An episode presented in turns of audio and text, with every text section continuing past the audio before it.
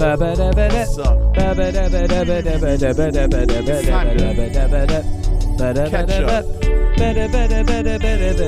some flowers.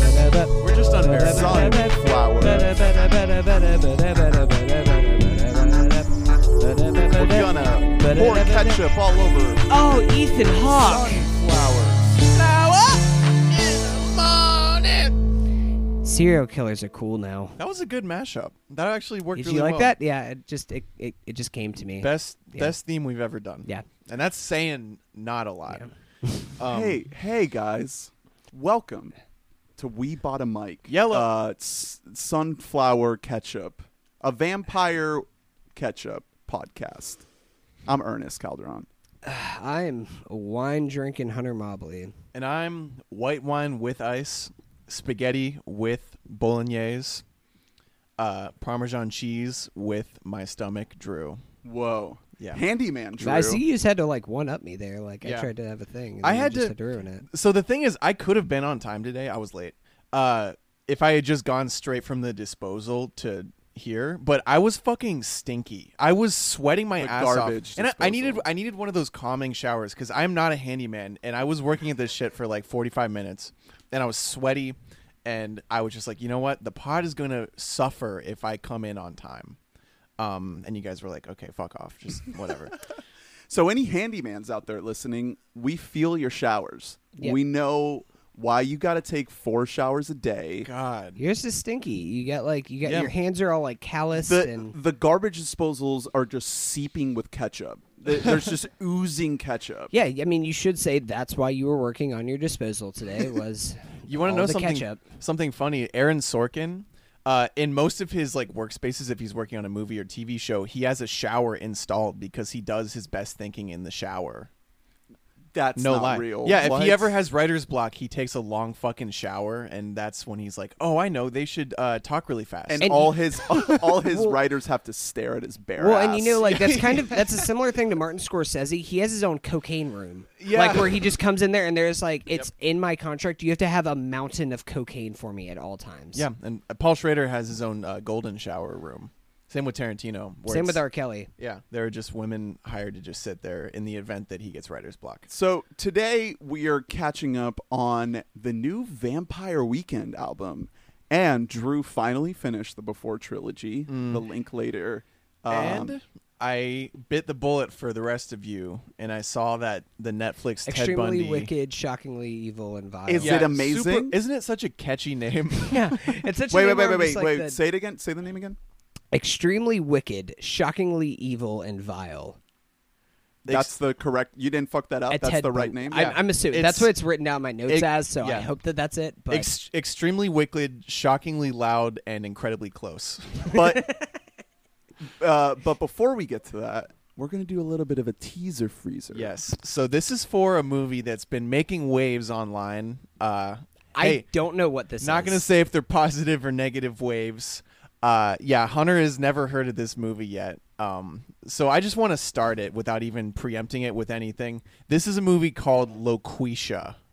Um, so we're already in territory that makes you kind of I'm think. like- you're like, I hope it's about a woman of color who named herself when she and wrote I the hope movie. that I hope that it's not just a bunch of white producers that are the people pulling the Well- strings back. Well, this. I'm already having trouble finding the trailer. If you just search LaQuisha trailer, Did they take it down? No, no, no. It's up, but most of the results are people reacting. Yeah. The the first result is is a video called "Twitter has problems with the LaQuisha trailer." so so it's hard to if you're at home trying to watch along with this, you might have difficulties. All right, so I think I found a link that works. Uh, I'm hoping this will actually show the trailer and not just people reacting to the trailer. I don't want to be a podcast where we react to people reacting to the trailer. Maybe that's the next If you step. just- That's the next step in internet. So let's see here. Here we go.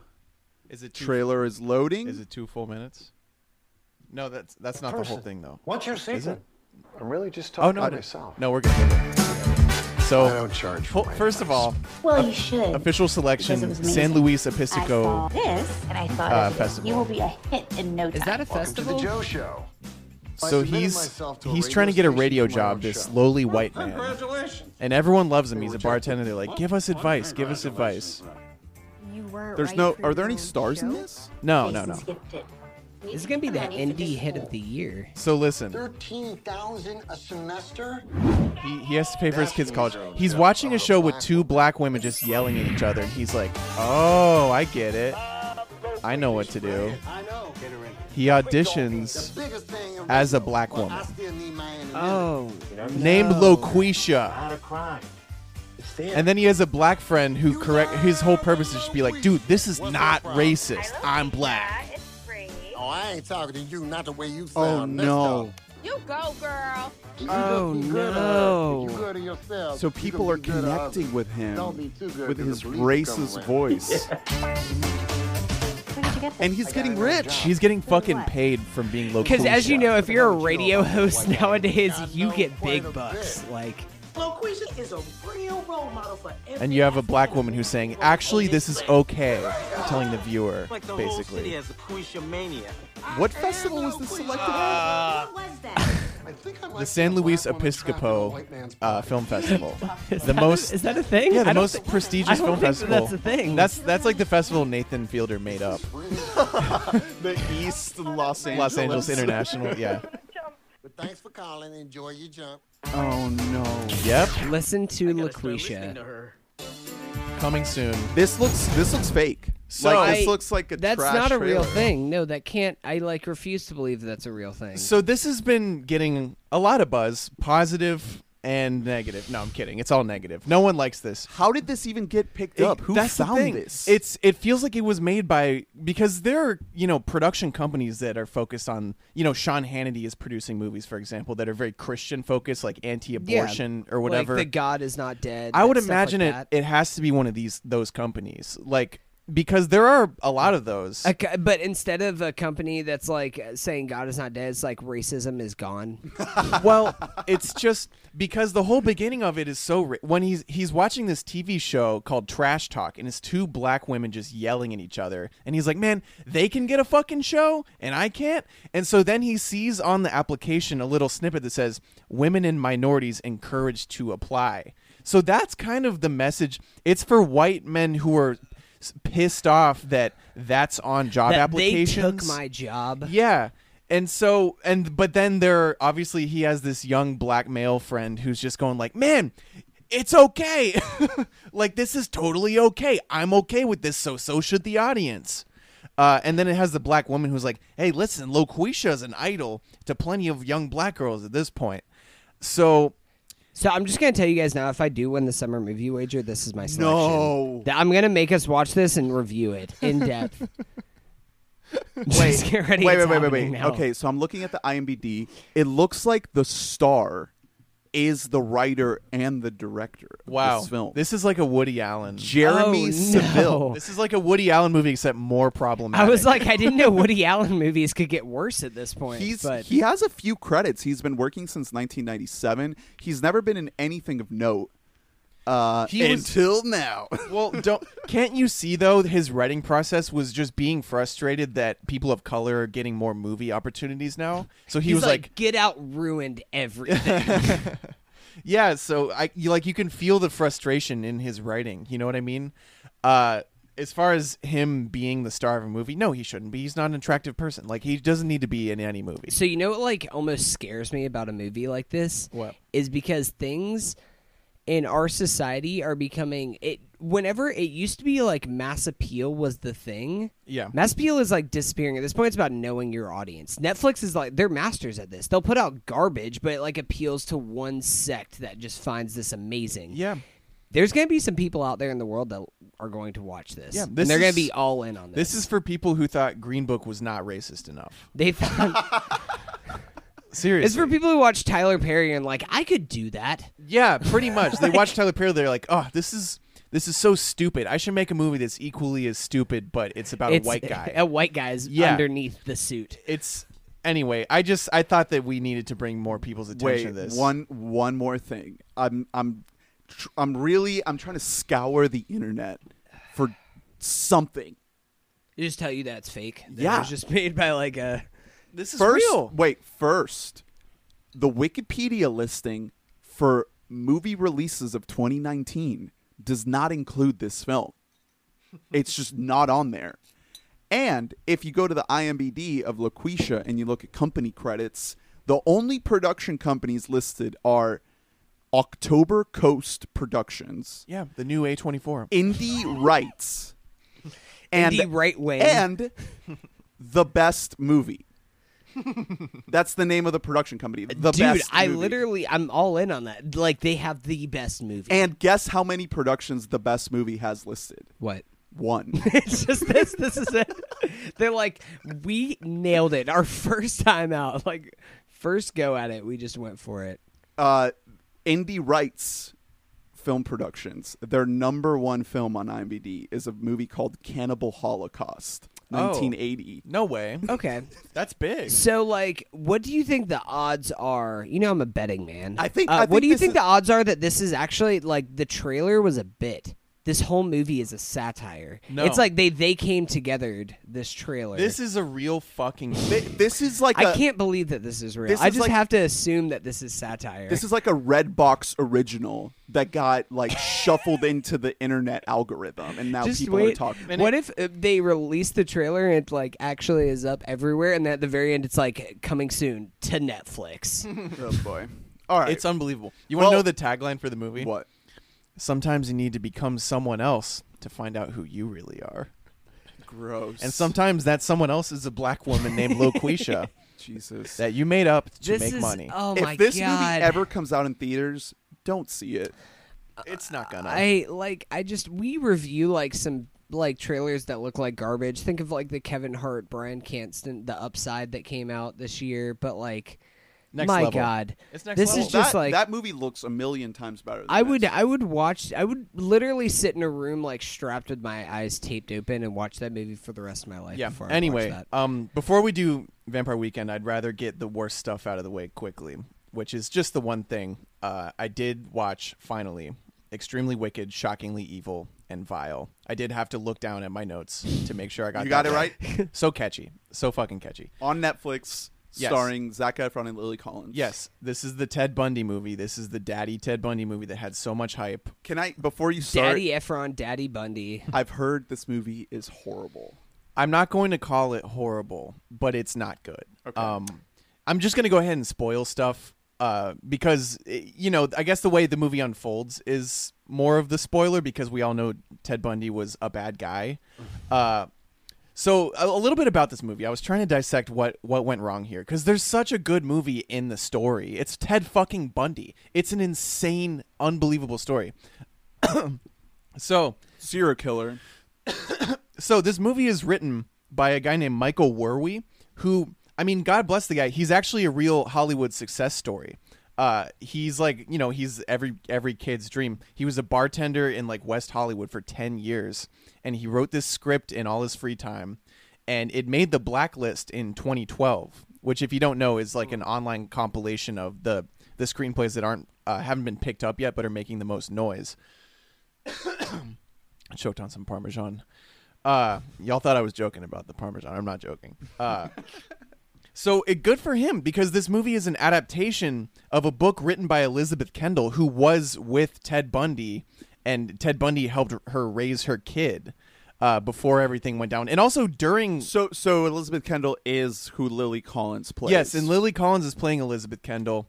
I'm not super familiar with Lily Collins. Didn't like her in the movie, if I'm being honest. Uh, Zac Efron, is he the right choice here? If you ask a certain sect of person, they will shit on you for even suggesting because Does he's he look like Ted Bundy? no Ted Bundy is way uglier. He's than- not. Yeah, that's the whole thing with Ted Bundy. Is like I feel like he's been like put in this position where he was like he was the hot serial killer. Like that's how he got Well, his way. 'cause- and like he's like he's kind of he looks like a normie. Well, like he, the thing is, most serial killers are grotesque, and he did have a way. He did have a charisma to him, and he wasn't a bad-looking guy. Well, that's the whole story of Ted Bundy. Yeah. is that he was a hunk.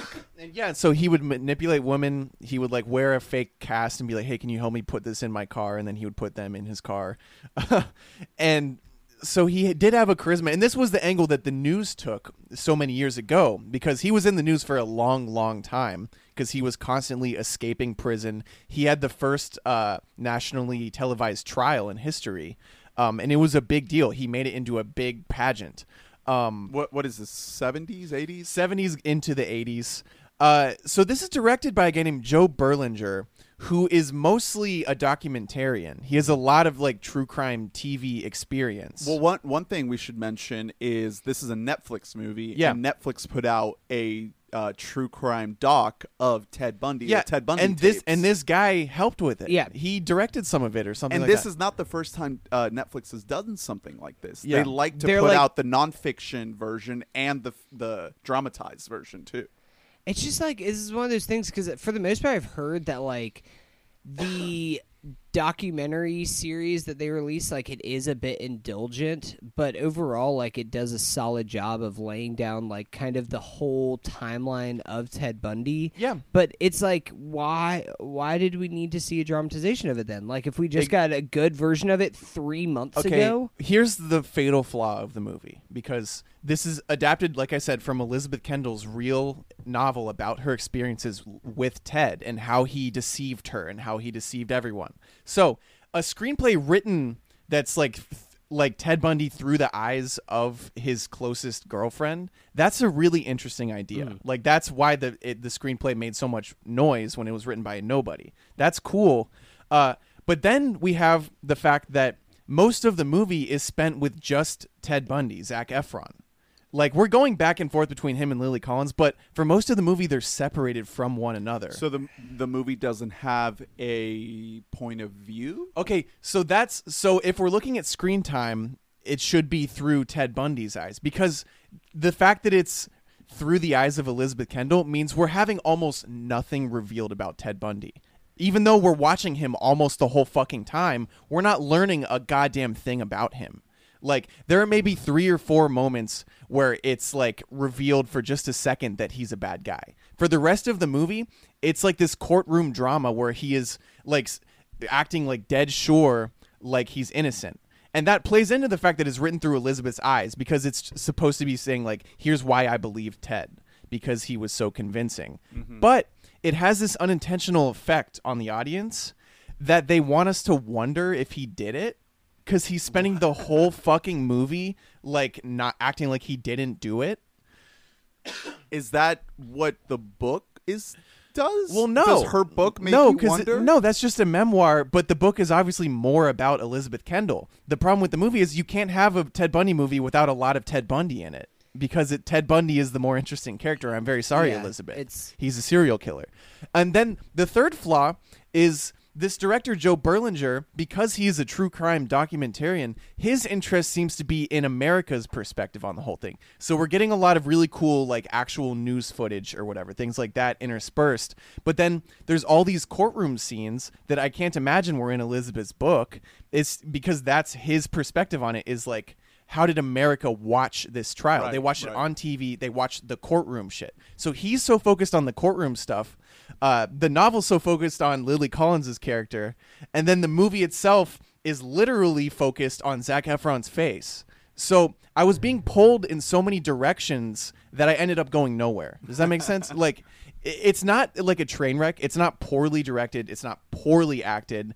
It's just it has a fatal flaw in its very conception. Aimless. Well, and Yeah. so another one of the main concerns that like I've heard about it is that in we're in a culture now where like we like victimize isn't necessarily the right term, but we like almost like look up to uh serial killers in a really fucked up way in society now where it's like this whole thing it's just like man they were just such tortured souls. I just want to like get in the mind of a if I serial could killer. just- if I could like just fuck that i mean it's the sad truth but that's kind of the world that we live in with this whole true crime serial Well- like world that we're in that people are like so obsessed with the mind of serial killer. And that's why people like were interested in this whenever it came out into music fest or into um movie festivals and everything and started getting onto the scene Well, here's the thing about that is that's why this screenplay was the most tasteful version of a Ted Bundy movie because it's a very sympathetic portrait of Mm-hmm. her, of Elizabeth, the woman most affected by Ted Bundy, save for all the dead ones.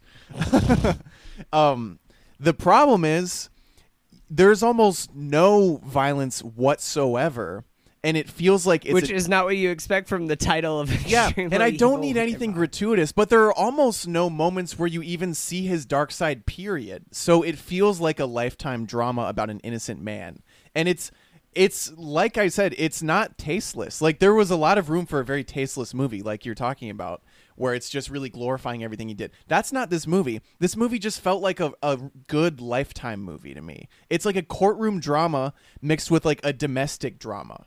Like it, it that's what most lifetime movies are I, I think uh, I do agree with the lifetime thing, but I think it's more the ID channel. Yeah. If you, listeners, Okay. if you don't Yeah. know, the ID channel is uh, investigative discovery. Mm-hmm. Yeah, think, yeah.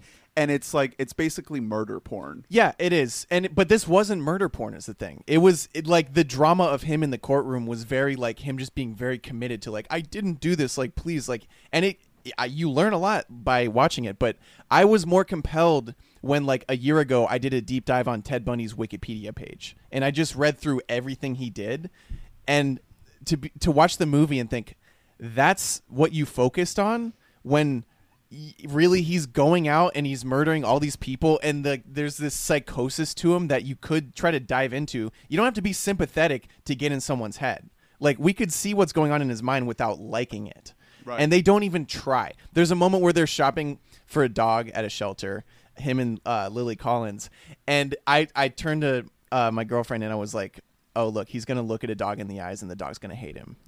And that that happens. Yeah. and it's just like that is so weak. That is such a weak d- depiction of the sick one of the sickest men who's ever lived. And that's how you choose to show it through a dog barking at him. Do you That's buy awful. Do you buy Efron as a no Psychopath? no. so i i no he's not good in this movie. Uh and part of it is for most of the movie he's kind of sidelined. He's mostly just acting like an innocent man uh which is not very interesting because we all fucking know he's guilty. That's what killed this movie for me. But he's really not that great. In the moments where he's supposed to be truly horrifying he's mostly not. Um he does some good acting there are some standout scenes from him He's good. He's He's a good actor. Yeah. Yeah. uh, I, Have I you guys ever seen High School Musical? I've I've been meaning to check it out. Yeah. I've heard it's a I'd criteria. check it out. so why do you guys say he's good though?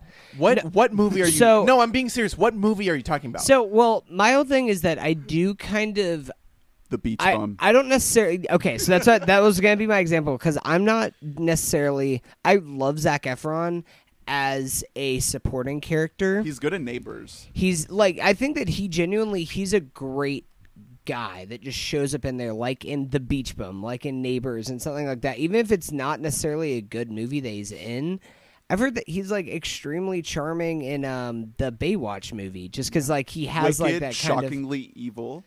But like I don't vile. I don't know about him as a leading man. I just I do think that he does have a natural charisma to him, which I think Well, is yeah. why it sounds like good casting to put him as Ted Bundy because apparently Ted Bundy, well, he wasn't the hottest dude. Zac Efron is much better looking Here's- than Ted Bundy. okay, so but he does have a natural charisma to him. yeah, but so does every actor on Earth that's not a quote unquote character actor, because that's the baseline of being a successful actor is like looking good and having charisma. I see Paul Giamatti and I'm like that dude just like wins me over. Well, so the thing is, he. I don't think Zac is ready for a character with c- layers.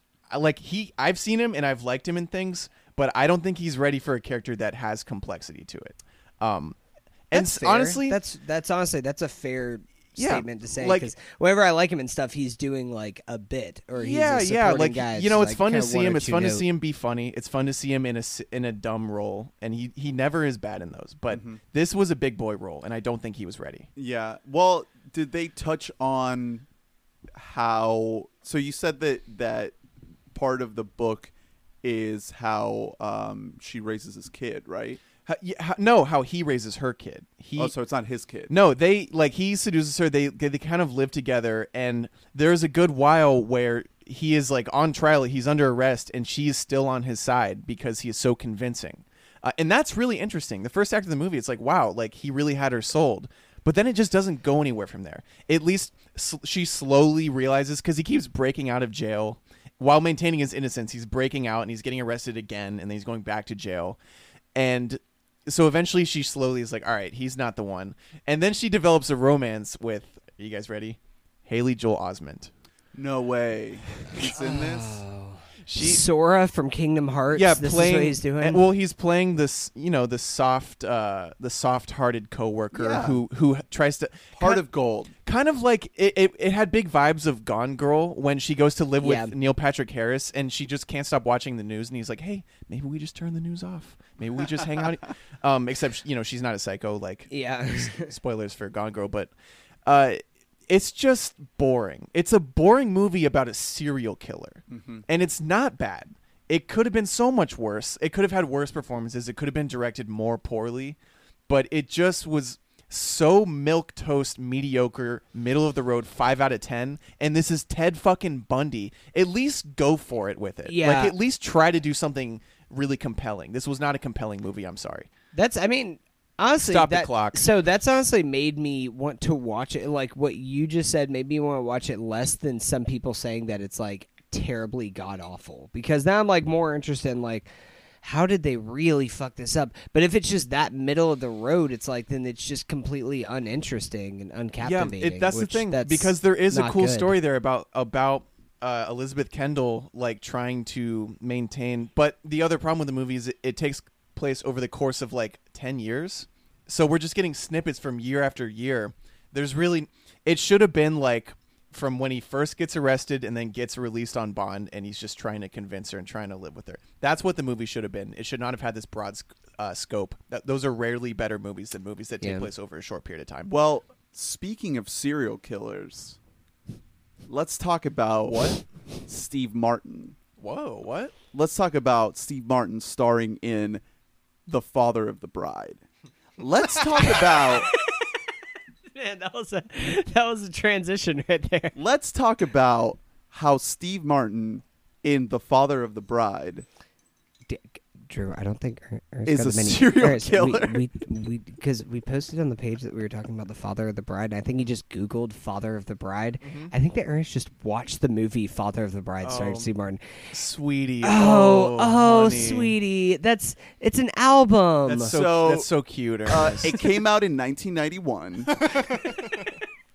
yeah. It Keep- keep stars going. it stars Steve Martin. Let's just keep this bit going. Let's see how far this goes. It also stars Diane Keaton, Kim Williams, George Newbern, Martin Short, Mm-hmm. uh, B.D. Wong, and Kieran Culkin of Succession fame. Oh wow. Speaking, It's a remake of the 1950 film of the same name. see, I thought that we were talking about the original. I don't watch remakes. Oh, okay. hey, Kieran Culkin. Yeah. Speaking of uh, entertainers who had a really great young stretch in their career, then took some time off, then came back better than ever. Uh, Vampire Weekend put out a, a new album recently. Whoa! It's actually you're gonna laugh. It's actually called Father of the Bride. Isn't that funny? What a crazy, crazy. coincidence. I know, I know. man. Anyway. Oh my god. And it's and Steve Martin is n- n- there's no involvement. Does he? I think does Steve Martin do backing vocals? A he little might banjo? do backing Little vocals. He was- He might do backing vocals. Yeah, he was on the mixing board. he was on he, the ones and he played piano. Did but he replace Rostam when Rostam left? Steve Martin was playing banjo in the booth, but there was no microphone. Oh, Yeah. no one was No recording him. He's just one of those guys you just want in the room. You know, he's just so he's so funny. He's cracking you up. He's like, "Hey, maybe a G chord." They're like, "Yeah, yeah, Sure, absolutely." sure, okay. Every G chord on the album was Steve's idea. and also, like he, Steve doesn't know what a G chord is, so they're just like, "Oh, this is like an F sharp major," and they're like, Yeah, yeah, yeah. it's a G. It's Yeah, it's fine. fine. It doesn't Yeah, matter. Don't worry about it." Um. Anyway, I- Vampire Weekend. I would imagine that we might all be on the same page with this album. It's Uh, fucking great. Hey, yeah, here's the hot take that's coming colder and colder by the day. This is the best Vampire Weekend album. I might have to agree with you. I was on the fence for a while because their debut to me is like up there. That's that's what I was gonna say. Is I've been listening to their whole discography, um, and their self-titled debut is fucking incredible. Yeah, That, I Like, mean, that it's was like a, my it's favorite. a perfect album. Like Contra was my personal favorite, but now after hearing Father of the Bride, it's almost like that self-titled is like a thesis statement for everything the band did Yeah. afterwards. And every Exactly. e- everything in Contra, Modern Vampires, and Father of the Bride is in that first album. Yeah. Every uh, lyrical nuance, every sonic uh, Hedgehog. direction, But you're right. it's all in there to so- some extent. So they they have this run of these three albums that are very different from one another, and all, in my opinion, very good. Yep. Like they haven't put out an album that's under an eight for me. Uh, the, They last, all have their own different yeah, approach. exactly. They're all they all have reinvention. Uh, they all have commercial hits, but they all maintain indie credibility. It's a crazy balance they've been on. Uh, and then in 2013, uh, Ezra takes a break. He steps away. This is there's a great episode of uh, Ezra eh, went on an on uh, Are You Talking REM Are You Yep. Me? And with- Recently? with Scott Aukerman and Adam Scott, yeah, post album release. Um, and I, I got a lot of knowledge about Ezra's headspace from that podcast because he, he goes really in depth with this was it was an intentional stepping away from music because it's been six years. There, this was a big gap, um, and he mentions that whole breed of indie that was so hot in like like 2009 to 2012. Most of it died in 2013. Yep. Um. So when that album came out, he, er, and like he was reading, he was reading news that was just like, "There, it's all dead." He was like, "You know what? I'm just gonna step away. I'm gonna grow." Up. And I mean- time off. he was taking time off from making his own music, but it's not like he hasn't been working. He worked on Lemonade. He worked on like Beyonce's Lemonade. Him and Rostam have both been doing stuff for like major pop and hip hop artists. But even that, even the the lemonade sample, he didn't make that for Beyonce. Like she picked that that track up after he had already made it. He made that, and he would have put it on a Vampire Weekend album, but there wasn't a Vampire Weekend album in the works. yeah, well, I mean, he did some stuff for Lemonade, and then Rostam, uh, like the song Ivy off of Frank Ocean's Blonde, like he recorded the guitar for that. yeah. like this is well, yeah. So Rostam, who was, uh, it, from a lot of people's words, the co-creative force behind the Mm-hmm. band with Ezra, left the band very recently. Before before we get into the album, I just want to do a quick snapshot of 2013, which is when Modern Vampires of the City came out. Vampire Weekend's last album. We got Yeezus, Kanye, Random Access Memories, Daft Punk, Awesome. Reflector, Arcade Fire, Wow. Like Clockwork, Queens of the Stone Age, Acid Rap, Chance the Rapper, Days Are Gone, Haim, which we'll talk about. Was that because of the Haim, internet that year? Haim, Haim, Haim? Haim, I think it's Haim. It's Haim. Haim. Haim. Haim. Yeah. Haim. It's Haim. Haim. Where's the um? There, there is. It's not two syllables. It's just one But syllable. it's not Haim. It's Haim. Haim. Um, Haim. Haim. Uh, Sun- Mobley Mobley. It's the same shit. I. Sunbather, uh, Deafheaven. Nothing was the same. Drake, I'm just honored that you put Deafheaven in that list. Uh, Overgrown, James Blake, Doris, Earl Sweatshirt, 2020 Experience, Justin Timberlake. So, oh, Settle, Disclosure. Like I could keep going here. There are some albums that have stood the test of time, uh, and some artists that we've seen put out stuff since then. I mean, AM, Arctic Monkeys, another 2013 album. So we just we've heard from a lot of these artists since then in some form or another with albums that have either hit or missed, but we just hadn't heard from Vampire Weekend. So this was a Yeah. long time coming. Well, and that's kind of leads to the point. So you know, like last week, or I guess week before last, we were talking about Cage the Elephant. oh, another one. One Run the, things- Jewels, the first Run the, the- Jewels for our first RTJ. Um, but like we were talking about Cage the Elephant, that was like it almost felt like they hit like that three year mark, and like the studio came to them and were like, "Hey, it's time. You need to put something else out." And so you're just getting something that's not not necessarily terrible, but it's just like forced. It's just like, well, it's been enough time. Just gotta put some new music out there where time after time it just shows like the best music like is something that you wait for. Think about Frank Ocean, think about Childish Gambino, think about all these artists that take long periods of time. Sure, like we didn't like Arctic Monkeys last album. I know I was lower on it than anybody else, but for the most part, it's worth the wait with albums especially like Yeah. more than movies or TV or anything else it works more for artists to take their time with music than any other but I don't think we felt the weight. You know, because think about Frank. Like every year was arduous waiting. Well, because there was the always a promise that was broken. Yeah. Vampire Weekend never promised. They didn't shit. do anything. Yeah, I mean, Um, well, because indie rock isn't a thing anymore. That's not a well, genre. that's that's what he talked about a lot on this podcast. Which he he was saying that guitar driven music just completely left the uh, public lexicon of music. Like it was still out there. There's still plenty of indie music. But it left popularity. It really did. There was the era of Phoenix, Vampire Weekend, all- uh, Two Door Cinema Club. It all died in 2013. Uh, so he puts out this album, Modern Vampires, which is not gu- a guitar-driven album by any means. There's a lot of Orchestral. yeah, exactly. And then he's like, you know what?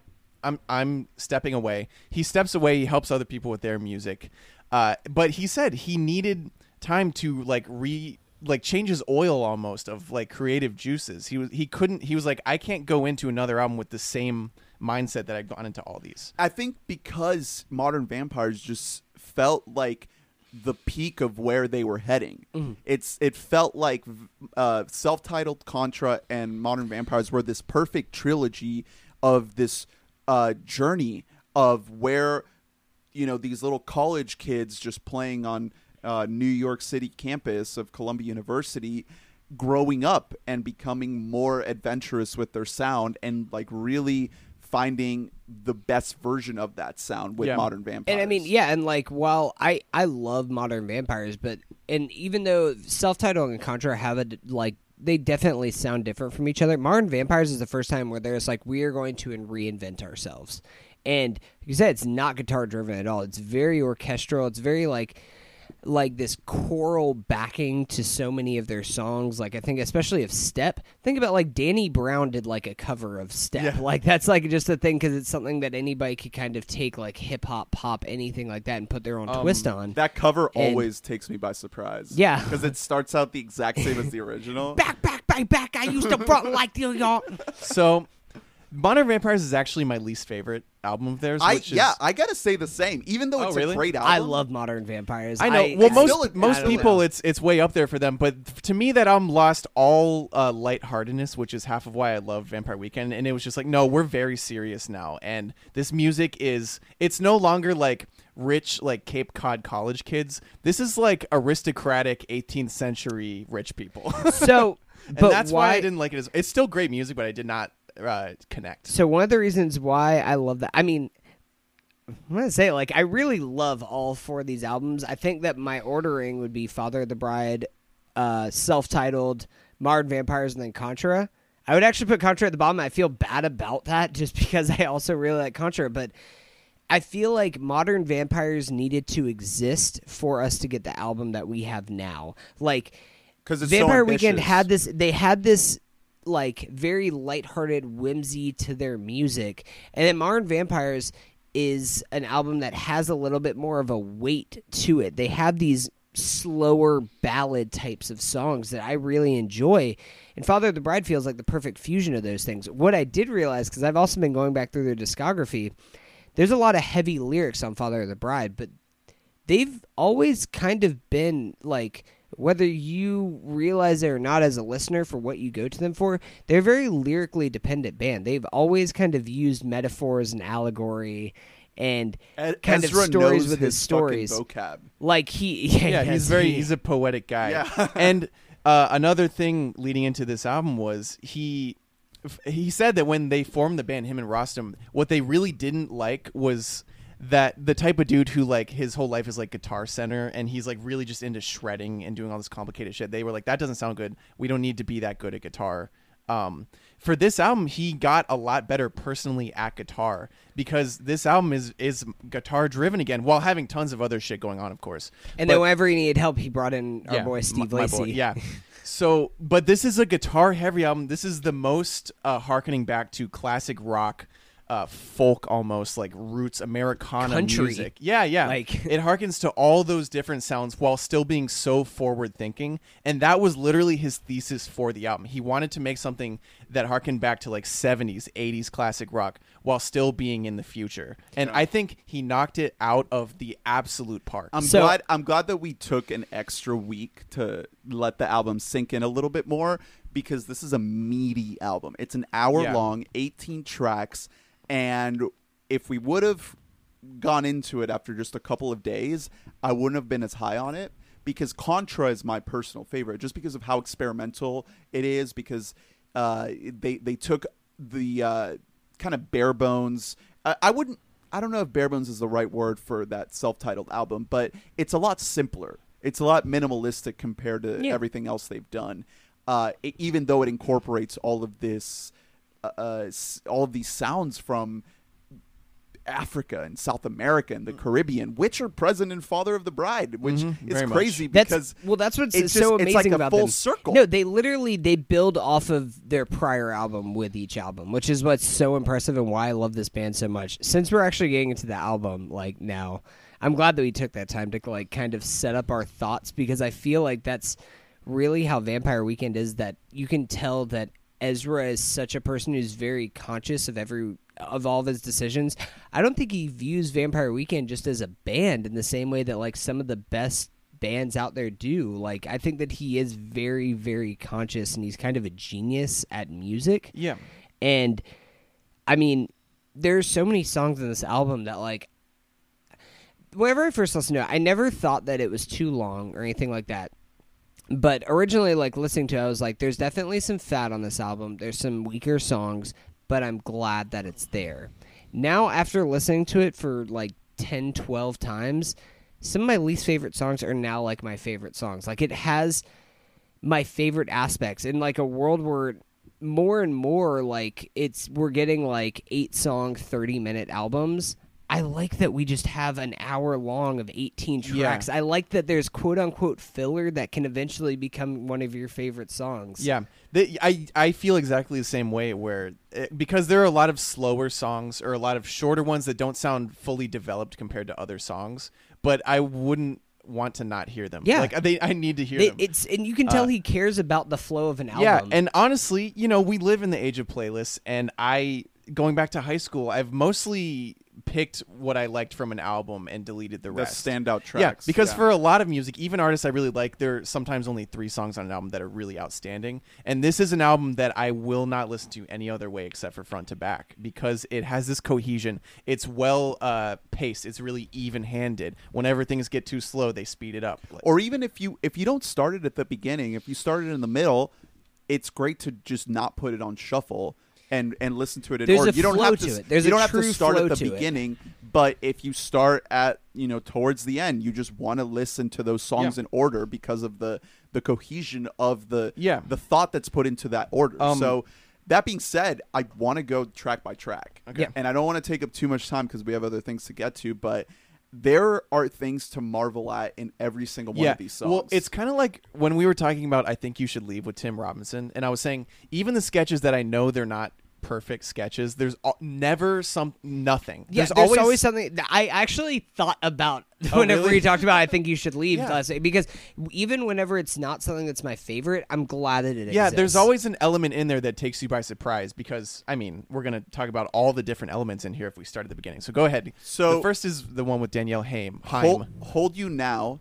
Uh, it's a beautiful light opener with Daniel Haim. Very Hi- Haim? Um, Haim. Haim, It's Haim. Daniel Haim. Very- we're gonna we're- have we're like gonna we're gonna hear that name. a Half of this times. album is like a collab well, album. This is the the three linchpins of the whole album are three songs in the beginning, middle, and end of it that feature Haim, and they're ver- they're more heartfelt uh, duets. Yep. Uh, and this is the most traditional song on the album, I think. I love well, the. I- it's traditional, but it's still like the rhythm to it. It's like it did catch me seriously by surprise because it's like there's these weird pauses and stuff, and then the actual course of the song is a Hans Zimmer score from uh, Thin Red Line. yeah, he does. Like actually a all- Zimmer yeah, sample? Yeah, it's he- like he a has, Zimmer credit. sample that's from yeah, it's from Thin Red Wow. Line that like is all this like Latin choir a singing. Terrence Malick film. So I was going to talk about that. that uh, Terrence Malick was a big influence. On I was going to talk about that choir because it sounds reversed. I love the distorted sound it has. It sound. I don't know if it's actually. It reversed, sounds live. It sounds like you're hearing it like from across an opera hall. Yeah. like that's the effect that yeah, it has. exactly. So we have like such what could be just such a straightforward traditional song, but there's always something in there that is very future forward. But my main point with this song is that it sets the mood and the tone and the setting of the entire album. It's a perfect opener. And what I get from what this setting is, let me hear if you guys agree. It's a beachside island wedding. Oh, That's I like that. where Yeah, this album that's- is set, and every track sort of harkens back to that. And we'll get to it because some of these tracks don't exactly line up with that. Some of them are flash forwards. Some of them are uh, some deviations from this setting. But overall, this album is a beachside island wedding. So, uh, slight side note to that. I just wanted to say, Vampire Weekend knows how to fucking open up an album. Like every album that they've had have opened up with great songs. Honestly, Obvious Bicycle is my favorite song off of Modern Vampires. How that song starts with like listen up. I'm just like I'm ready to go. I'm so like in just. And I mean, A Punk obviously was their first song, which Is that the opener? That's of the, that's the first song Oh, of wow. their Yeah. self-titled, and like, also it's the way they named song. it, it's the opener on any iTunes library. Exactly. Yeah, like if it's, you it's sort a by songs. genius so thing. funny. Um, but yeah, that's a killer song, and then that leads into Harmony Hall, Which is to me a perfect song. Here's I the thing. Love this song. So It's I wasn't. incredible. I wasn't last week. I wasn't even huge on it, and I can't take it out of the the album. I have to hear it now. I love it. It's it fits in so perfectly with because the context of what's around it uh, added to the song for me. So I mean, this is one of those things I was talking about about being lyric, very lyrically forward. I mean, of course, this the chorus of this song samples back to a modern vampire song with "I don't want to live like this, but I don't want to die," and there's a lot of like you can like while this song has this very like lighthearted whimsy to it there's a lot of genuine sadness and like anguish to these lyrics where it's like it's almost feels like this is coming from a very depressed point of view mm-hmm. but it's like coming from this viewpoint of like I have these feelings inside of me, but that's not the right way to like I can't just sit here and wallow in my pain. Like I think about I don't want to skip too far ahead, but uh my mistake. And the way that song ends, it like a little monologue is just like I think I took myself too seriously. It's not that serious. I like think about that whenever I listen to a lot of the lyrics of this album. So I'm gonna I'm gonna add to your your uh, encapsulation of Setting? Yeah, your your aesthetic for the album. It's someone looking at a photo album of their beachside wedding, and then as they flip through the pages, eventually they also get to the birth of their child. Whoa. Well, because it see, has this the nost- nostalgia. yeah. The nostalgia of it, I think, is more prevalent in other tracks that we'll get to. Yeah, exactly. Uh, because a lot of tracks feel like we're actually at this beach, like we're actually on this island. I'm not And- going to move on until you agree with me. and then also you flip another pages and you get to like the divorce paper. yes, yeah, the, that's the flash yeah, and he's forward like, I'm "Oh, why did I put about." this in this album?" Um, but a, a couple of another point about this, like I said, this is a perfect song to me. It's incredible. It's it has intricate instrumentation with that arpeggiated acoustic guitar. Yeah. There's a rattle in there. You guys pick that out. It's like Yep. a brrrr. And uh, the building piano, the bouncy drum beat. Yeah. Uh, it's a catchy hook with amazing lyrics that uh, Hunter touched on, and also, uh, this is like the opening credits to the album.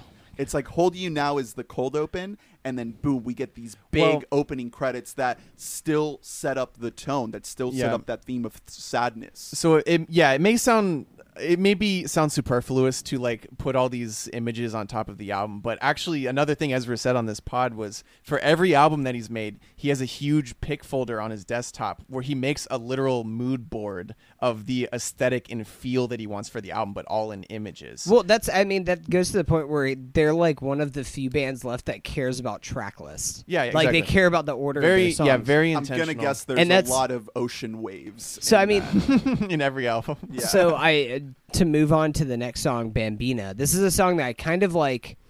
It feels very classic Vampire Weekend. it does It very very classic, and I didn't. This is one of the songs that I didn't really like uh, care for as much whenever it started, but now like I don't. It's one of those songs I don't want to skip now because I really like the juxtaposition of the like jumpiness, danciness to the verse to this like really like quiet, almost somber chorus that we mm-hmm. have here. Well, it's a, it's a short. with- it's a short little it's tune. yeah, it's not. It's nice, and I mean, just for like, just talking about like my Christian heart cannot withstand the thundering arena, and I'll see you when the violence ends. For now, ciao ciao bambina, meaning like bye bye baby. I is what love. translates to. I love the auto tune hi- harmonizer Yep. effect. Okay, so that's- on the backing vocals. yeah we might as well do this now because this is There's a lot of that on this. Vampire Weekend's original ethos was basically taking what Paul Simon did with his album Graceland, where he mm-hmm. took he took African rhythms and bongos and he, and he in- interfused them with pop and rock and like folk and American music. So they took that and they exploded it.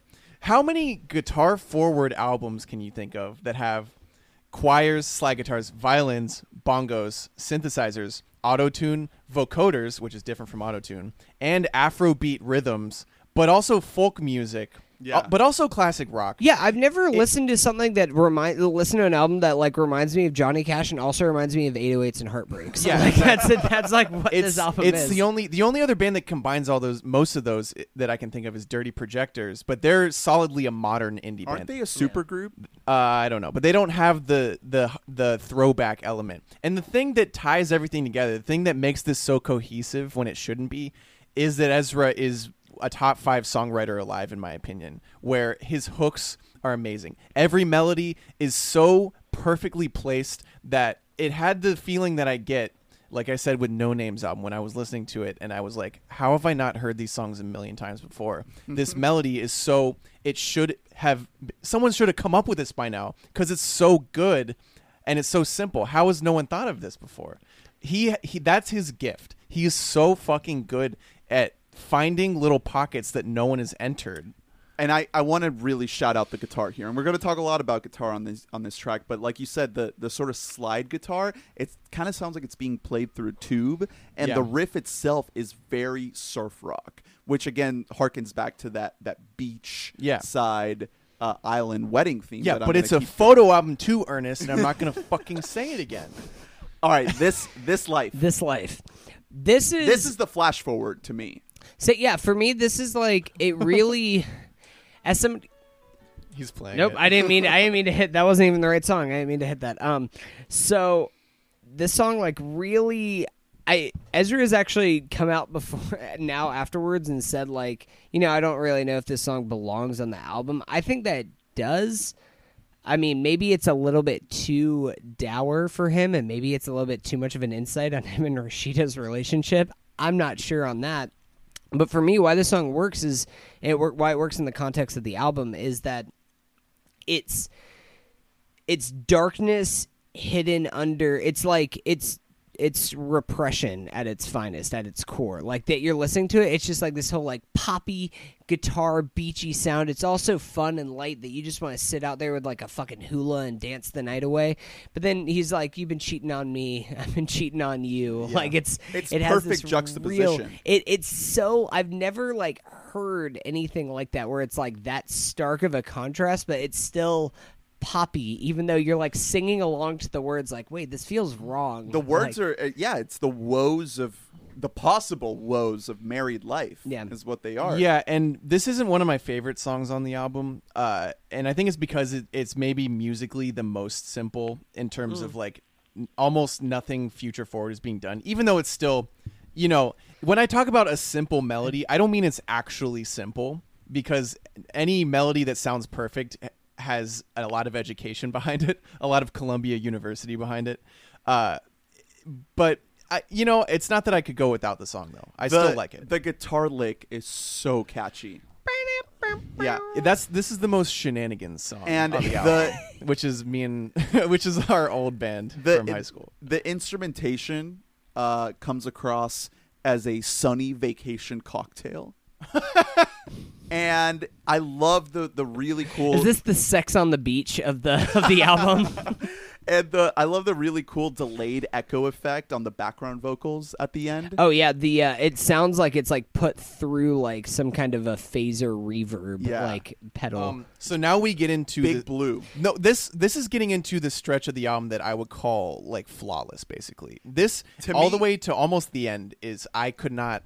These are all all timers Yeah. for me. to me, this song "Big Blue" is when we're out at sea in the open water, and and then we get You are underwater. Big Blue. Yeah. we get underwater too. It captures the duality of the open ocean, um, because it offers peace and uncertainty. Yeah. Think about that. When you're looking out into the vastness of the ocean, you feel this peace, but you also feel frightened. Yeah, great. Yeah, well, I mean, I, and that, I feel like that's kind of the whole like sums up the whole tone of the album. Like literally, the last couple lines of the chorus are: "So, am I learning my lesson, or am I back on my own? Like, I'm Yeah. just like, do I have protection on my side, or am I just like alone and I'm like Because, reflecting back on because myself? you can apply that to a relationship. yeah, exactly. I mean, I feel like that's kind of why we've been when we listen to this album. We're like. Is Ezra doing okay? Like, is he is he doing all right? He's just- But I he's feel like it's wistful. But I feel like that's The almost man can tell a fucking story. but I feel like it comes down to like, I mean, if you are a person who's depressed, it doesn't matter if you're in a happy situation, you're still gonna have these thoughts. And like, I mean, Yeah, this is like, exactly. it, and I feel like that's almost like the mindset that he's coming from is like he's kind of in this personal struggle of like. Am I can how long can I stay under the sun without things going Yeah. bad? and that's it's an amazing song. Uh, This is, and I will say, this is part of the thing. Whenever the singles came out before this album, they released these two-part songs. Didn't really make much. An Didn't make an impact on me. No. but there was many of these singles on this album that, like, just listening to them by themselves don't really make an impact. And then you listen Yeah. to them in the context of the album, they really exactly, something. and then continuing this god tier stretch. That I'm How long? About. I might be my favorite, This one of my is- top two or three favorite This songs. is a in the- fucking banger. this is one of my top five Vampire Weekend songs of all time. oh, it's so It's- good. It's this is one of the ones where the first time I listened to it, I thought, "Is this a cover?" Because I was like, "How?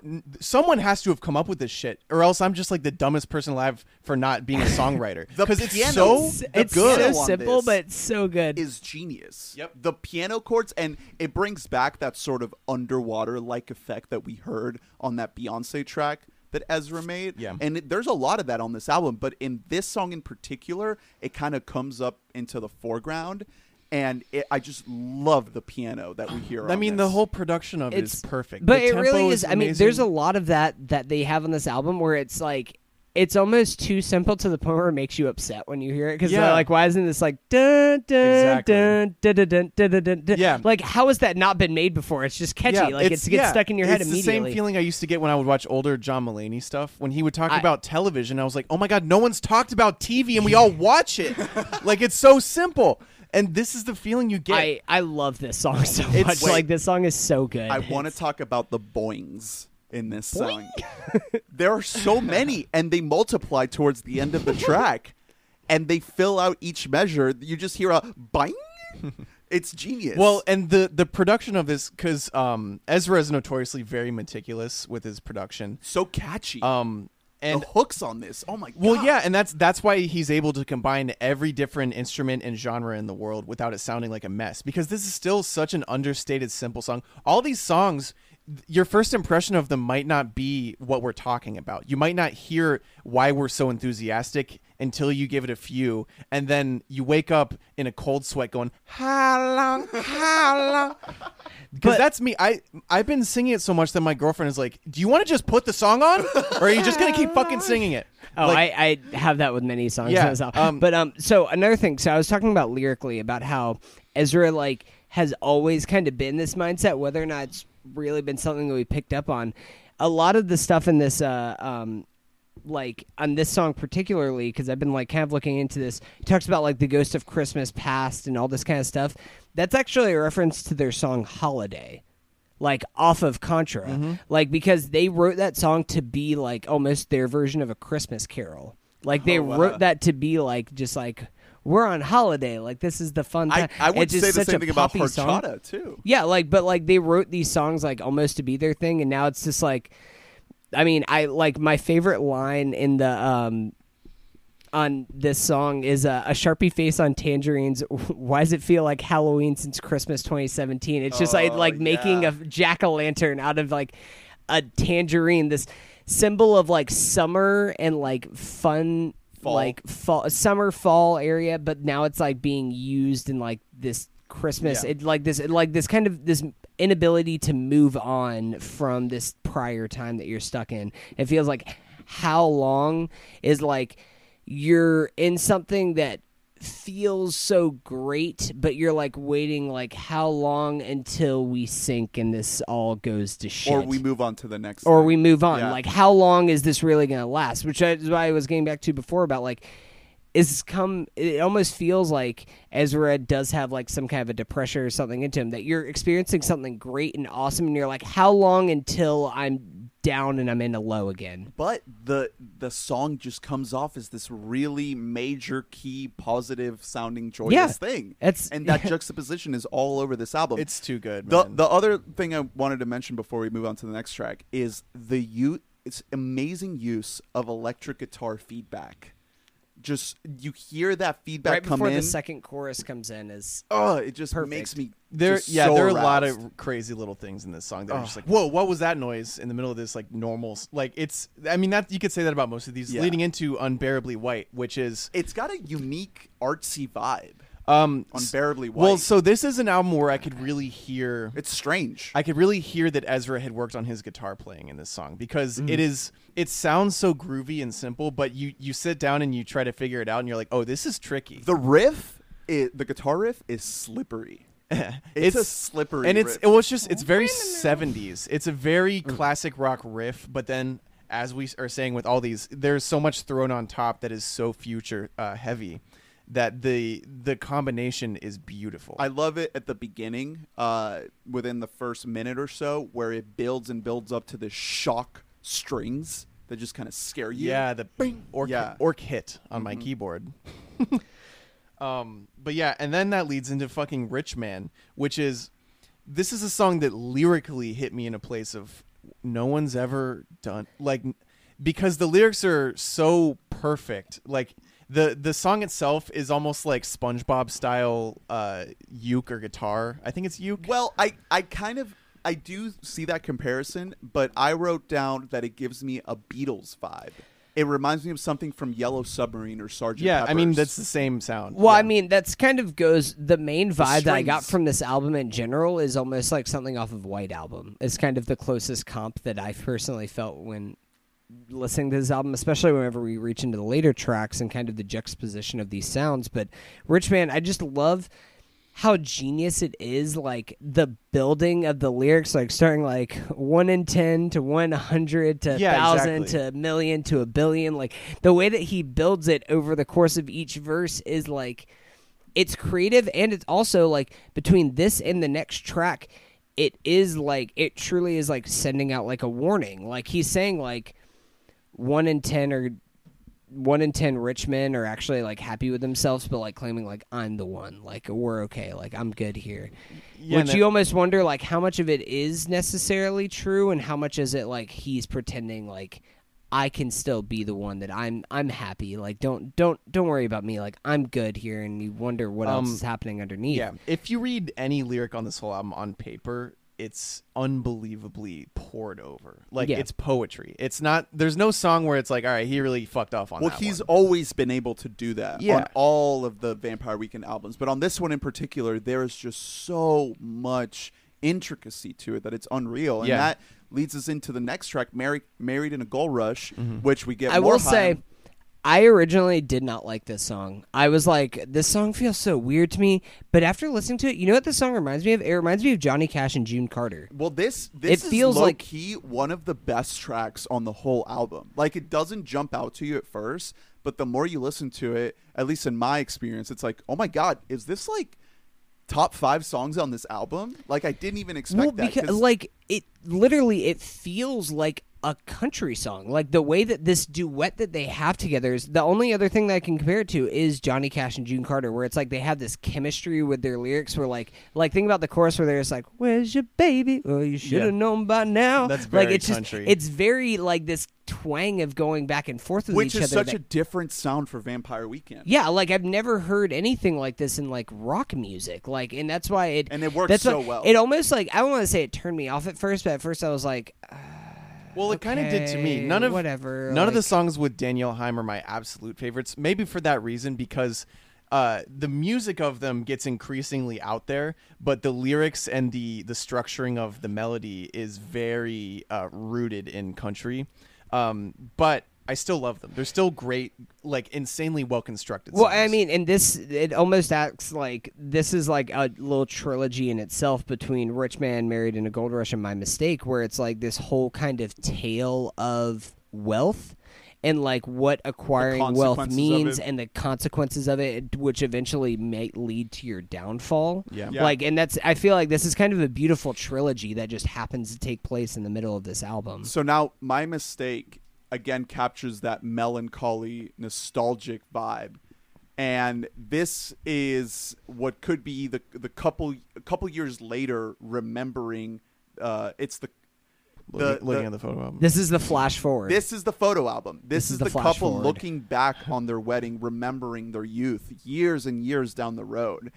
Uh, I love it, it. It almost has like an uh, like a Super Eight homemade film feel. You know, you Yeah. can you can kind of feel the film grain well, on no, my there is a true grain to it. I mean, I think about like the first time after we get through the fir- the first version of the chorus, and then like it almost seems like it's gonna like fade out, and it's like and then like the lyrics come like bolstering back in like with that that verse and before the, we the hit it again. orchestration on this one It's- is so epic. Like you had strings, brass, Yeah. woodwinds, and piano all filling out the landscape. very big uh, orchestral album. Oh. And to all the more orchestral, more put together songs on the album, the reason I like them better than Modern Vampires is because they're they're usually uh, surrounded by more lighthearted songs. And even in the middle of these songs, the lyrics of them can get very fun and then go back to dead But this one in particular just really lands that melancholy Oh sadness. yeah, and Yeah. then and then we get into a like a more abrasive, more minor key song, but it still has a lot of fun in its construction, which is sympathy. No, and I was gonna say I love the way that this song transitions into sympathy is like beautiful, where It's it ends on such a somber note, and then you hear as they're talking, he's just like, "I think I took myself too seriously. It's not that serious." It's and then so good. you have like as hardcore of a song as Vampire Weekend has ever made. It's like the closest thing to metal that Vampire It's Weekend another ever banger. go if to. it if it came out in like 1967, it would be the invention of metal. But now Yeah. we listen and we're like, this isn't metal. Also- at all. but it's like But- heavier than what they do. it's the perfect moment in the album to have the the up tempo. It's much Mm-hmm. needed to have an uh, just an up tempo song with driving drums, claps, and a thriving bass line. Um, I love the erratic, effects heavy keyboard and background vocals on this one, and it's a killer song. this one feels like the peak of the wedding after party. This is when everyone is wasted and just drunk off their ass, dancing as hard as they can. Sympathy. I- They're dancing madly. They're drunk. Yeah, Man. I I mean I love this is one of my favorite songs on the album. Like immediately as soon as I listened to it, it like caught me by because if you've listened to Vampire Weekend before, this is like very abrasive. Like you are not ready for something that's Yeah, just because it has like, the constant strumming of the acoustic, banging almost the used as a percussion. Yeah. Like- it really does. It acts like another drum. yeah, the which song. is you know that's that's been done by plenty of other people. But then combine that with like those haunting chorals of like oh, and then like really whenever like the chorus actually hits and like everything cuts out except for just Ezra like the singing acoustic, on yeah. the acoustic. Du-ba-du-bit. Out to me, let's you actually go. don't. After we do this, you don't need to listen to the album because we're doing all the instruments. I mean, Well, we're basically Let's let's just it. keep moving right along. We so got our, this and then back into one-two another punch. amazing transition right here from this like very abrasiveness to just like Steve Lacy coming through with one of the greatest riffs. of all time. Of all I, I mean, I'll say it. It's an all-time. It's one of the best riffs I've ever heard in this my life. This is a per another perfect track. yeah, Like, this is in my top five all-time Vampire Weekend songs. Lacy's This might be my favorite Vampire Weekend song ever. Like, it, Yeah. honestly, it might be like it's Um, just that good. It's such a simple riff that just goes up and down the scale, but it's it's on another level. Like the guitar work on this is just fucking godlike. Yeah, and I may have said when we originally covered this, but if you like this song, you got to check out Steve Lacy's solo work. It's not in this vein at all. It's it's a lot more funky, uh, and a lot kind of more groovy hip well, hop. I mean, more if, you, laid if you've listened to the internet, then like But- you have a vibe. yeah, but he is a he's a virtuoso of the guitar. and the vocal work that builds on the guitar riff. Yeah. it's like scat. It's like almost scatting like. It's infectious, and the bass work is supportive. It's it's amazing. And then when the whole song just kind of slows down tempo at the end, kind of in the halftime. Oh, Yeah, and this I mean this song is also it's kind of an homage to the song China Cat Sunflower by Grateful Dead.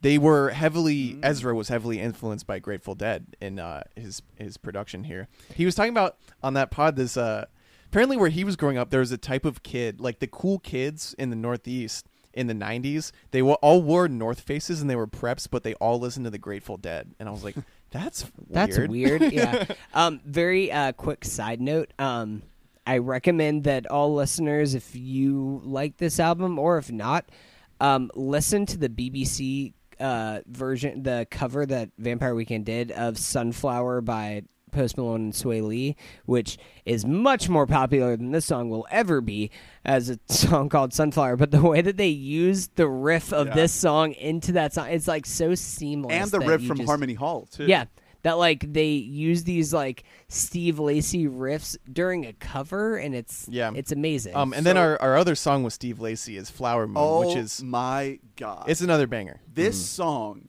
is fucking incredible. Every time I hear this song, no matter what I'm doing, I just have to get up and dance. I just have to move my ass. Like I can't help it. Yeah. It the the acapella harmonizer effect intro. Well, yeah, and this is a song with an is amazing, amazing. build to it. Yeah. where it starts. Well, once the beat actually kicks in, Yeah. it's like it just takes over. yeah, and then by the end of it, the production there's so many elements added over the course of the song. It's a beautiful song. The guitar is obviously great, but there are a lot of other uh, instruments being played that are all. I just seamlessly can we just blended. like draft Steve Lacy and just be a permanent member of Vampire Weekend because like yeah. The way I mean, especially with Sunflower and with this and with some other tracks on this album, but like their tonal differences, how they're both great singers, but they're like so different keys from each other that they can perfectly harmonize and do Yeah. these kinds of things. It really comes out, I think, the best on this song where we have Steve Lacy starting this kind of chorus and then like Ezra coming in there and the two of them like they're doing this thing together. Plus Ezra's like high pitched harmony harmonizing that he's doing with both of them. And then closing on just Steve Lacy singing by himself. It's so beautiful. Like it's mm-hmm. it like you feel it in your soul. And the way that they go from this intro which starts again like it really reminded me of like 808s and heartbreaks is like the vibe that i was getting or like lost acapella. lost in the world like the Mm-hmm. last song of my beautiful dark twisted fantasy where it's like this very um like Well, this the- the acapella but this the yeah very much using that harmonizer thing that kanye kind of made huge in hip-hop like they're Mm-hmm. doing exactly that thing but in an indie rock song Yeah, and then speaking of 808s, our next song is 2021, which if you want to talk uh, uh very slow paced, only synths essentially. it's a cool, weird little song. Um, well, this was the most confusing one to release as a single. This is the Yeah. worst song they could have chosen. I mean, you can say the same about Big Blue. These are the two slowest paced songs with the least percussion and pacing on the album.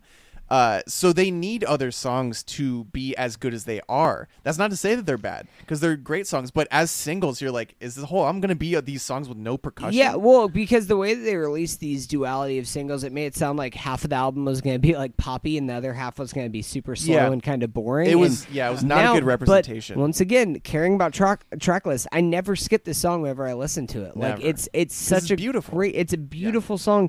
And just like how you needed a song like Sympathy to come in whenever it did, like you needed kind of a come down. Like you needed more of just like not necessarily a ballad, but just like a chill, give me a two minute, 20 second song to just kind of like unwind a little bit. and yeah. then we get uh, another Haim collab with "We Belong Together."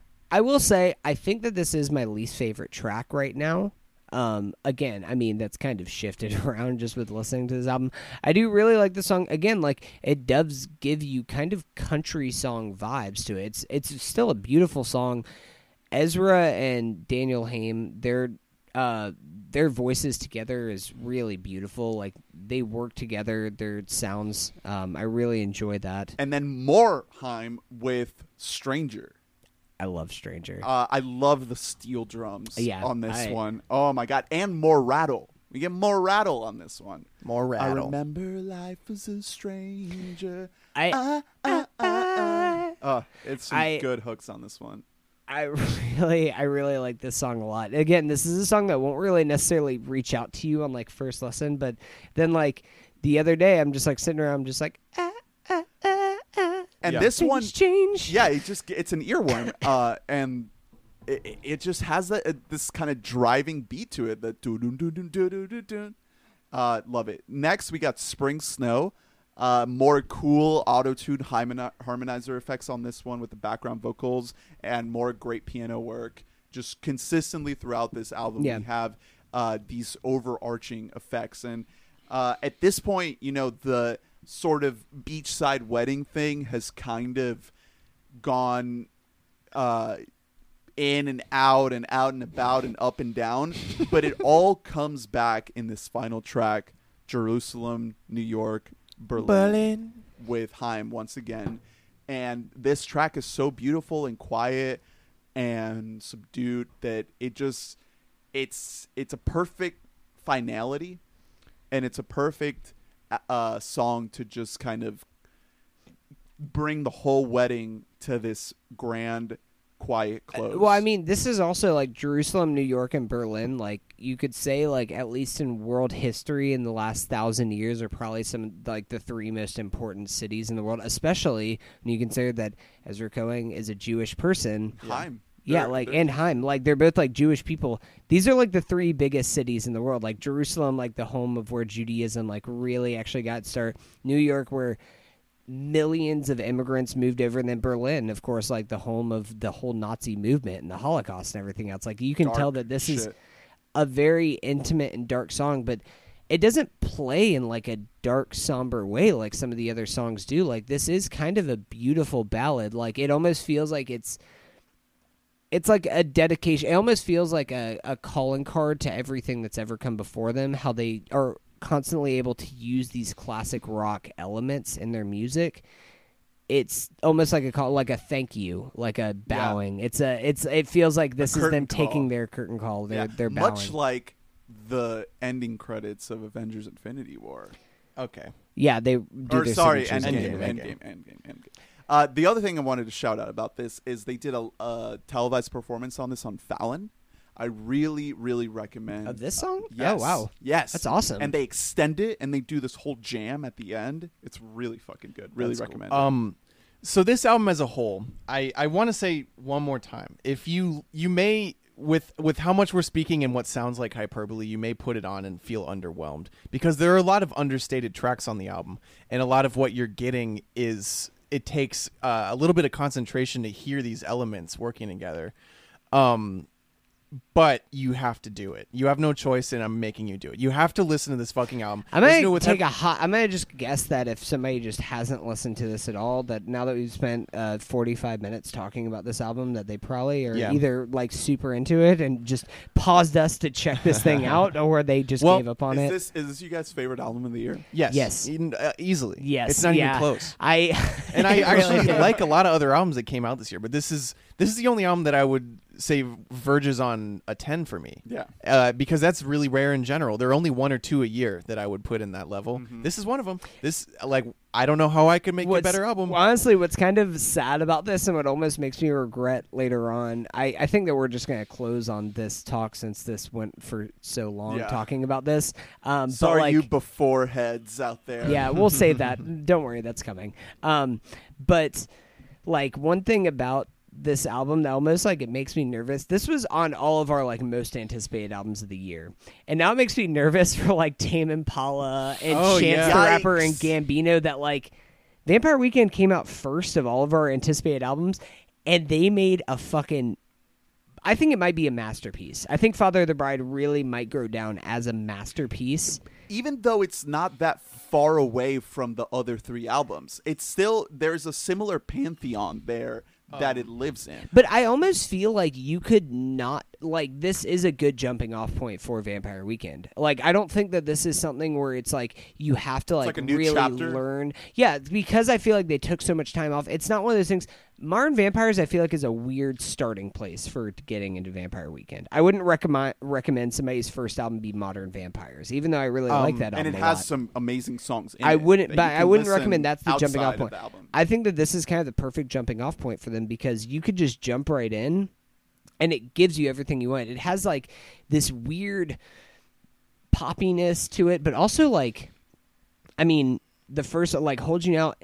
Even I don't know, you guys may hate to admit it, but Sunflower has like the guitar and the progression that song like that's very very prog rock The and like the, the arpeggiation of it all and like how it's not a classical like snap your finger along exactly as the beat's going to it. Like that's I was getting such vibes- a weird vibe. I was getting vibes all. of a band like Dire Straits that has a virtu- Dire Straits too, They yeah, have yeah. a virtuoso on guitar, but they're not really trying to play progressive shit. They just have a progressive artist in the I was band. getting some Coheed vibes. Nope. To be honest. Didn't But get that. One thing I wanted to mention is a lot of the music that I listen to or that I've been into recently is not something that I can just kind of put on to any l- mainstream listener. I I can't play Billie Eilish in front of my parents and expect them to like it.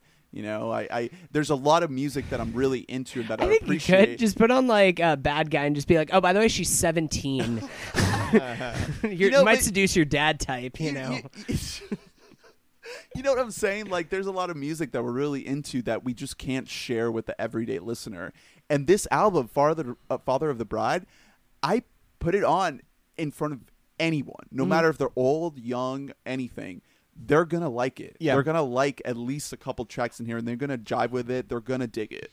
It's a great album. I can't believe how much I've listened to this Um, album in the week that it's been released. Like, I literally, I just went on a road trip. I've listened to this album four times in the last two days. Like, Yeah. I'm not exaggerating. Like, I've literally doesn't been, get old. I've been listening to this album nonstop because I started to put on something else. Even something like I love Lizzo, and I put on Lizzo's album. By the time, and like, it got to the last couple tracks, and I'm like. Like almost itching Vampire for it to be done, so I can Well- start Father of the Bride again. Which sounds, I don't mean that even in a negative way, but it's like I can't stop. it's listening it's so good. It, it's almost like what I said about Pusha T's album last year, where I never ever have gotten tired of that album because to me, it's every song sounds like an instant classic. Yeah, song. no, and it just sounds yeah. like done. It's perfect. I wanted to, I want to close up on the thing I I brought this up with you guys last week. I think. Uh, Vampire Weekend culturally is in an interesting place because they are kind of a meme in a lot of ways. Uh, their coverage I've seen on Twitter from people is very meme-ish, even though everyone likes the album. And what you Well, were I- I'll- talking about earlier about their world sounds, the the Caribbean sounds, the African sounds, yeah, well, the South American just, sounds. Just generally, they've always had the persona of being like highly educated, buttoned-up white people on you know in the Northeast. Uh, To be honest, uh, the first time I listened to "Unbearably White," uh, before I even listened to the track, I was like, "Is this a song about them?" Yeah, exactly. They're so Well, yeah, because white. that's that's what their persona has been, and I al- almost wonder, especially after this album, I think that they're underrated, which is crazy to say because they're. You know, if you ask most people, they are in the top ten like modern indie bands. But are they the number fucking one indie? Because in terms of So, consist, in sort of the- batting average. yeah, exactly. yes. They never don't connect. Here's yeah, here was my case is name any other indie band who's put out four four or more albums. They all have commercial success. They all have indie credibility. They never sold out and went full pop. They're all above an 8 in my opinion.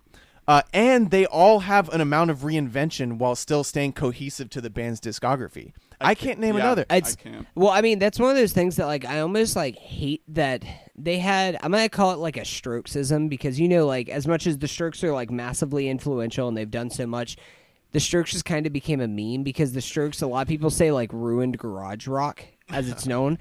And a lot of people view Vampire Weekend, especially like their first album, which is a great album. A lot of people view that as like kind of the death of indie rock as we knew it, because then it became about like the way because they're all musical geniuses, they verged they made indie rock popular, which kind of killed indie rock like as we knew it at the time, whether we realized it or not. Like while it was taking well, place, and they they also just kind of ushered in a lot of imitators. Uh, yeah, and but like I mean, so the Strokes. That's the whole thing. That's why I almost compare them to the Strokes. Where I honestly I think that Vampire Weekend has been drastically more consistent than the Strokes in their discography so far. The We'll only see what the only from here, band I can match in terms of batting average is Tame Impala, but they only have three. They only have three- the so we'll see the 4th we'll see what one. happens And with their fourth one. The first album didn't have the commercial chart toppers Right. Yeah. either. Right. It was well, very their first album rock. is really good. It's really good classic psychedelic rock. It- They Vampire Weekend.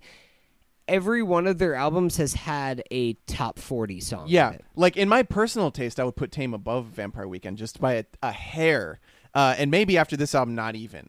But as far as moments or albums go, there are albums that I would put by Arcade Fire or Tame. Uh, that I would put on the exact same tier as I would put the best Vampire Weekend albums. Like I could not pick a favorite out of like LG, uh, L- MGMT LCD sound system. yeah between yeah between this like funeral uh or, or like yeah, like you said, oracular. For me, lonerism is up there, and then by Arcade Fire, the other, what's what's the? Why am I forgetting? The one with Modern Man and Rococo and Sub- the uh, suburbs. Reflector. The suburbs. Um, I would put Oh. the, the suburbs up there with all these, which I think it's very underrated. I would give that album a ten out of ten as well. But what I'm saying is, I think Vampire Weekend is somehow underrated, even though we all know them. I think a lot of people still have a vision in their head of kind of a silly band. Well, I mean, because and they kind of embrace that on this album in a way that I like. That they're still they aren't getting like they aren't just having ballads track after track. They still have this lightheartedness to them. Yeah. But they like advance that sound in such a way that nobody grow else it and evolve it in yeah. ambitious ways. I don't want to just listen to fucking ballads all day. Like I want to have something that I can put on just for fun and like dance along to. Like Yeah. I feel like the beach the looking at a photo portfolio post divorce of a beachside wedding, whatever it is that you guys your comp that you're making for this. I almost feel like that is kind of perfect for this because it's so lighthearted, but there is like kind of It's a- there's a, a little bit of the darkness under You're the surface. the You know that you're not getting the full it's picture, microfiche. but that's okay. yeah. Well, let us know what you thought. Yeah, overall, I give it like a six, six and a half. I'm feeling like a four and a half. Let us know what Out you of a hundred. of Father of the Bride, the 2000, the 1997 film starring Steve Martin. we all love it. Let us know what you thought of Father of the Bride Part Two. Yeah, cheaper by the dozen. Yes. Uh, yeah. So are we? Yeah, let's just close it up there. Yes. Uh, we bought a mic. Twitter, Letterboxd, Instagram. Well, we bought a mic. It's not on Letterboxd, but we are. we We're are. individual. I am at Drew D on Letterboxd. I posted a review for extremely loud and incredibly vile Ted Bundy man. Uh, and uh, it's basically what I just said. So you don't need to you don't need to read it, but you should anyway. You know, some people like words more than sounds. Uh, I'm on Spotify, Drew Dietzen. I'm on Twitter, Drew D I E T Z E N. That's it. Um, I'm also on Twitter and Letterboxd at Hunt Mobley. Get ready. This is coming to I'm breaking news to you guys too right now. I'm gonna have a new Letterboxd list of reviews that I'm gonna make for movies that I watch exclusively on the Criterion channel.